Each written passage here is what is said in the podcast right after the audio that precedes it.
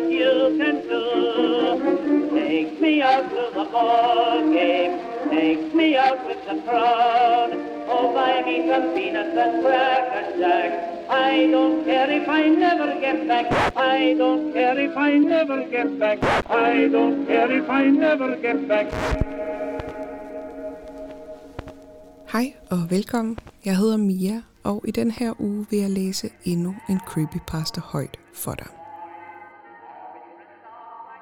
Som jeg nævnte i sidste afsnit, så er creepypasta blevet lidt en fælles betegnelse for alt horror-relateret, der bliver delt på nettet. Men som oftest refererer det til de her historier, der bliver delt på Reddit, også kaldet no sleeps. Det er øh, helt almindelige brugere, der øh, selv skriver de her historier, og rigtig mange af dem leger med den her gråzone, hvor de fortæller om legender, urban legends, myter og forskellige mytologi, som om, at det er rigtigt, på trods af, at det er noget, brugeren selv har fundet på. Det kan for eksempel være legenden om Slenderman, som de fleste i dag er klar over, er noget, nogen har fundet på inde på Fortjern, men der er jo blevet skabt hele den her fortælling om, hvordan at man kan finde Slenderman på gamle malerier, og så har der siddet nogen og redigeret ham ind på gamle malerier. Der er også rigtig mange, der opfinder ritualer og forskellige øh, lege, som The Elevator Game. Det er et helt almindeligt menneske, der har siddet og fundet på det, men det er skrevet som om, at det er rigtigt. Det samme med det her koncept, som mange nok har stødt på, med øh, legenden om de her trapper, der findes i skovene. Det er jo også bare en creepypasta, som der er en forfatter, der har skrevet de her historier om. Det vil sige, det er ikke en rigtig urban legend, men det er skrevet som om det var en urban legend. Og det er lige præcis en af de her historier, vi skal have i dag. For en af mine søde oversætter, Lykke, kom nemlig selv med et forslag til en creepypasta, jeg kunne prøve at læse op. Og den har hun så oversat også. Så i dag er det en historie anbefalet af Lykke, der hedder The Soul Game, eller Sjælespillet. Den er skrevet af brugeren Bloodworth og er postet inde på Reddits forum No Sleep.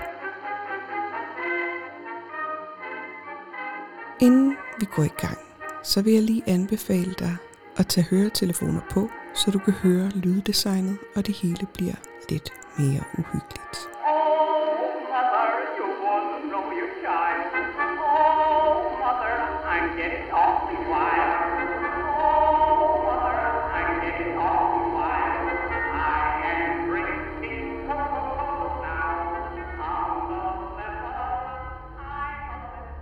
Inden vi går i gang, vil jeg undskylde, at jeg henvender mig til dig i nødens stund. Jeg håber inderligt, at du vil hjælpe mig. Jeg beder dig, lyt til det her helt til slutningen. Jeg ved ikke, hvad jeg skal gøre, eller hvor jeg skal henvende mig. Hjælp. Det er det eneste, jeg beder dig om. Mit navn er Andrea, og jeg er enlig mor. Jeg fortæller dig ikke det her for at få en medalje, og jeg forventer heller ikke kurve fyldt med lækre ting og kager, eller andet, som det meste af min vennekreds ville. De ønsker skulderklap og anerkendelse, men jeg ønsker kun et øjeblik af din tid. Jeg ser det at være mor som en byrde. Nødvendigt, ja, men stadigvæk en byrde. Min søns navn er Jesse. Han er 11, og for dem, som ikke kan regne det ud, så betyder det, at han går i 5. klasse. Jesse startede i 5. klasse i år, og som så mange andre børn var det med blandede følelser. Han var bange, men han glædede sig også rigtig meget. Han var det, man kalder et rigtig glad barn, fuld af liv og energi. Men alt det her ændrede sig den tirsdag, han mødte Stan.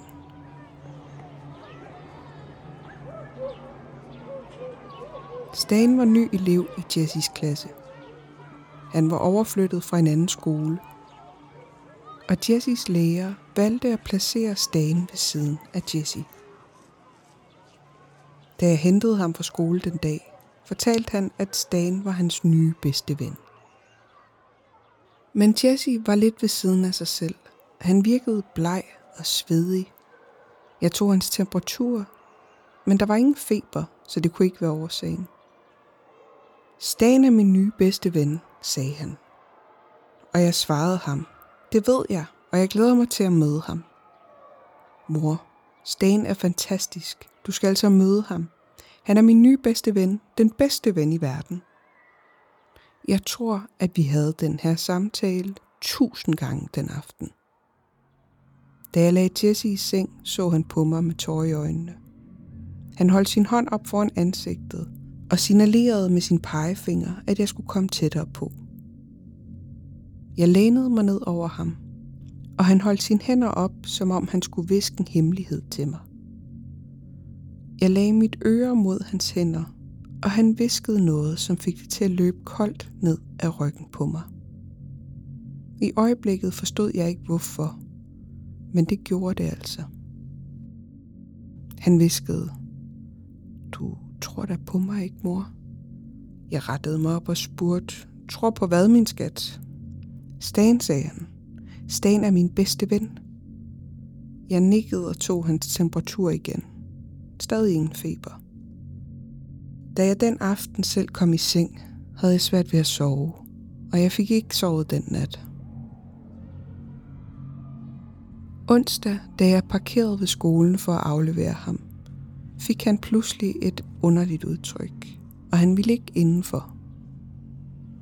Føler du dig syg, spurgte jeg. Nej, svarede han, mens han tykkede fraværende på sin underlæb. Noget, som jeg aldrig har set ham gøre før. Nej, jeg er nødt til at gå i skole. Han åbnede bildøren og steg ud. Uden at sige farvel, uden at sige, jeg elsker dig. Ingenting. Han traskede op af trappens første trin med hovedet bøjet. Jeg slap bremsen og trillede væk og begyndte at køre mod arbejdet. En lille dreng stod pludselig foran bilen. To sekunders uopmærksomhed, og jeg havde ramt ham. Drengen var bleg, med et hoved fuld af uregerligt, næsten hvidt hår og lysende blå øjne. Han bankede på kølerhjelmen et par gange og vinkede til mig og gik så op ad trappen og ind på skolen. Da jeg hentede Jesse fra skole den dag, så han bedre ud. Han var stadig en smule blegere end normalt, men han virkede glad. Han fortalte om dinosaurer, musik og matematik, og så fortalte han mig om frikvarteret. Lige efter matematik havde vi frikvarter, mor. Du gætter aldrig, hvad jeg gjorde i frikvarteret. Fortæl mig alt om det, sagde jeg, mens jeg smilende kørte videre. Jeg tænkte, at det nok ville være om fodbold eller en anden leg. Alle de ting, som jeg huskede drengene fra min skolegang gjorde. Noget sjovt og noget helt normalt. Jeg blev medlem af en kirke. Jeg stussede over svaret. En, en kirke? I frikvarteret. Jesse nikkede ivrigt. Stans menighed. Jeg tænkte, det måtte have været en ny form for leg, som drengene havde fundet på. Hvad er Stans menighed, spurgte jeg. Det er Stans kirkemor. Jesse grinede, som var jeg det mest tossede menneske i verden for at have stillet det spørgsmål. Men hvad laver I dog som medlemmer? Alt muligt, men i dag lyttede vi bare til, hvad Stan havde at fortælle. Han sagde nogle sjove ord, og så blev jeg søvnig og faldt i søvn. Men det gjorde de andre også. Jeg drejede ind i vores indkørsel, og vi steg ud af bilen. Stan gav os nogle flyers. Jesse trak et krøllet stykke papir op af tasken og gav mig det. Det var en lille gul kuvert med to ord skrevet med sort tus. Stans menighed. Det var da underligt. Men der var jo ikke som sådan noget galt i det. Jeg troede bare, at drengene havde fundet på en ny leg. Men åh, hvor tog jeg fejl.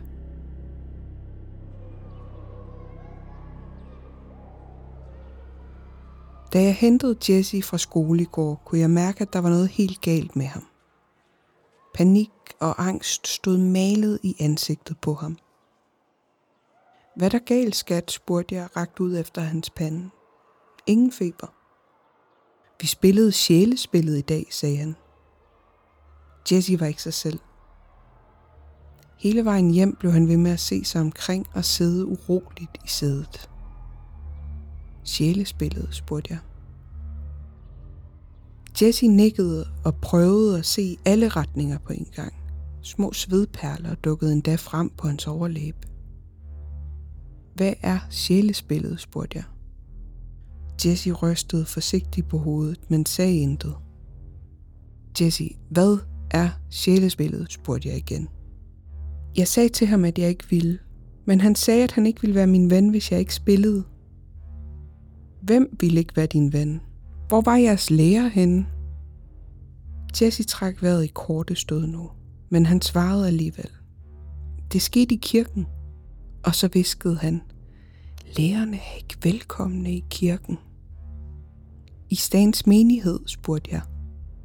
Jesse nikkede, og en tårer trillede ned af hans kind. Hvad er sjælespillet? Jeg er din mor. Fortæl mig, hvad der skete, og så skal jeg nok tage mig af det, sagde jeg. Jeg kan ikke fortælle dig det. Reglerne er så slemme. De er forfærdelige. Hvad med Stan, spurgte jeg. Vil han fortælle mig reglerne? Nej, skreg Jesse. Og skræmte mig halv ihjel med hans råb. Du må ikke spørge ham om reglerne. Vær sød, mor. Lad være. Jeg drejede bilen ind i indkørslen og var både bange og forvirret. Lå mig det, mor. Lå mig, lå mig, lå mig, lå mig. Jesse græd hysterisk nu. Bange. Jeg lagde mine arme omkring ham og rokkede ham blidt. Jeg havde ikke siddet sådan med ham, siden han gik i børnehave. Han faldt i søvn i mine arme, og jeg bar ham indenfor. Jeg bar ham direkte ind på hans værelse og gjorde ham klar til at gå i seng. Han har bare brug for noget søvn, tænkte jeg. Alt, hvad han behøver, er en god nats søvn. Jeg lagde ham ind i seng og spiste aftensmad alene. Jeg tjekkede til ham omkring kl. 21, da jeg gik i seng. Han lignede en, der sov dejligt, så jeg besluttede mig for at bare gå i seng. Jeg vågnede 8 minutter over midnat. Jesse skreg af sin lungers fulde kraft, så jeg løb ind på hans værelse og han var ikke i sin seng. Jeg tændte lyset, og Jesse kom flyvende ud af skabet, som om noget var efter ham. Han klamrede sig til mit ben og blev ved med at skrige. Jeg prøvede at berolige ham, og samtidig spørge, hvad der var galt. Hvad han sagde gav ingen mening. Han blev ved med at skrige noget om sjælespillet. Han var helt umulig. Jeg blev ved med at spørge, hvad det var, men han ville ikke fortælle mig det. Jeg prøvede at putte ham tilbage i seng, men det var på ingen måde en mulighed. Til sidst tog jeg ham med ind til mig, for at han kunne sove i min seng. Jesse faldt i søvn med det samme. Jeg lå på siden og så på ham og adede hans hår. Da hans øjne sprang op, og han stirrede direkte ind i mine. Jeg fortæller dig reglerne i morgen efter skole, frue, sagde han, og så lukkede han øjnene igen. Hvad er det, der foregår med mit barn? Jeg lå længe i mørket og stirrede op på loftet. Til sidst rullede jeg mig om på siden og stirrede ud på badeværelset. Kender du det, når du er ved at falde i søvn, og du så spjætter med benene, så du vågner med et sæt? Måske føler du, at du falder, eller falder ud over noget, og så bliver du vækket. Det skete for mig i aftes. Men jeg blev ved med at blive revet ud af søvnen, fordi jeg så en bevægelse i døren ud mod badeværelset. Hver gang mine øjne begyndte at lukke, så så jeg et mørkt omrids af noget stort i døren. Og med et var jeg vågen igen. Der var selvfølgelig ikke noget, og jeg ville snart forsøge at falde i søvn igen. Da jeg var ved at falde hen, så jeg omridset igen. Men den her gang var det tættere på mig, som om det havde taget et skridt hen mod mig. Det her gentog sig igen og igen og igen, indtil det blev morgen. Et skridt tættere på. Den her morgen på vej til skole virkede Jesse påvirket af nattens hændelser. Han var sløv, og jeg havde det på samme måde. Jeg var faktisk udmattet. Jeg overvejede Jesse at spørge om, hvad han havde sagt lige før han faldt i søvn, men jeg kunne ikke få mig selv til det. Jeg var bange for at sende ham tilbage i angsten og hysteriet, så jeg lå vær. Jeg kørte ham i skole, og han sagde ikke et ord hele vejen. Han virkede helt robotagtig, sløv og følelsesløs. Skolen ringede til mig kort efter jeg havde sat ham af. Jesse havde kastet op, og jeg skulle komme og hente ham. Da jeg hentede ham, var han som tidligere, og jeg spurgte ham om flere ting, men fik kun grønt som svar. Planen var at tage hjem og få skiftet hans tøj, og så køre til en læge. Han sagde ikke noget, før vi holdt hjemme i indkørslen. Kan Stan komme hjem til mig i dag, spurgte han.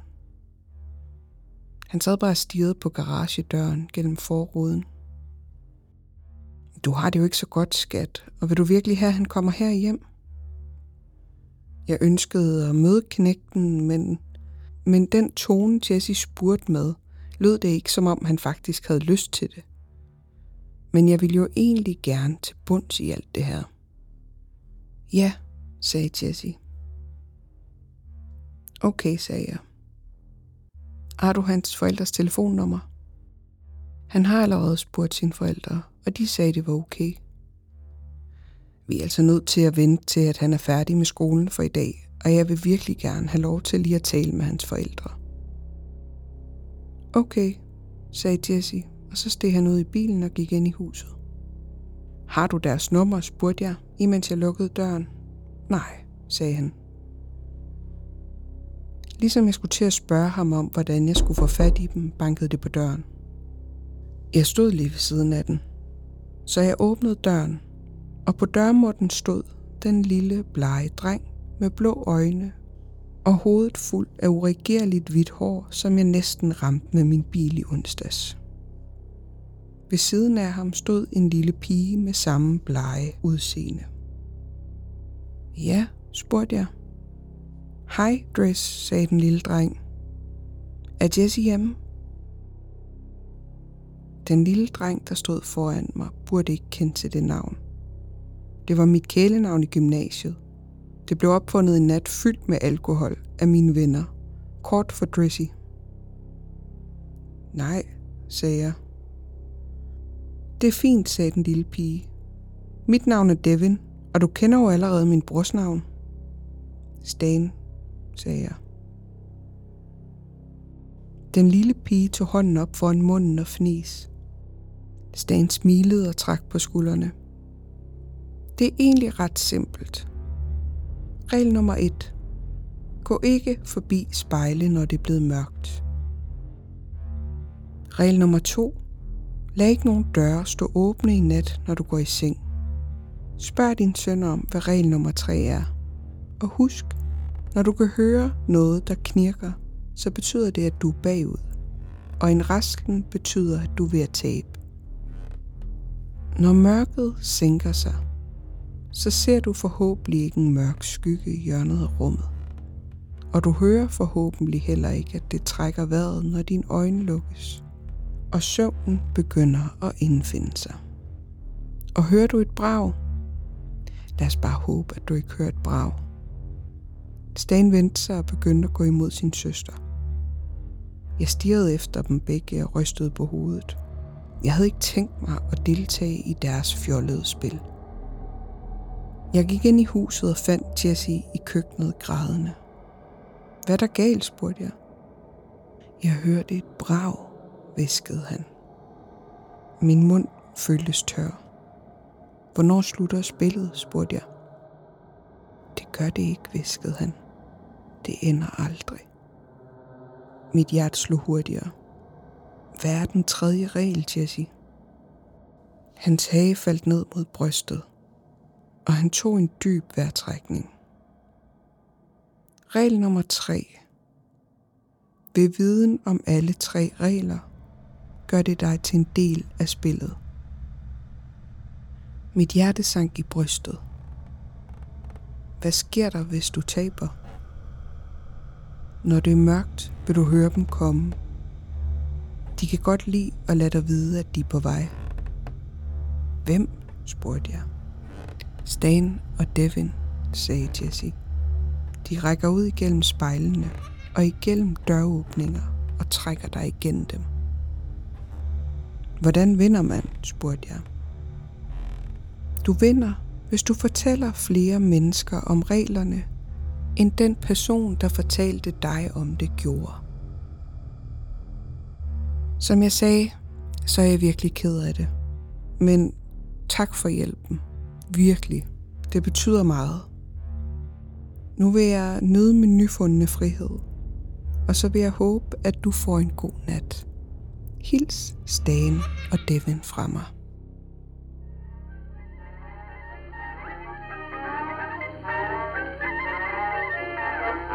Myself in perfume just to wash my sins away. Oh, oh, mother, I'm wild.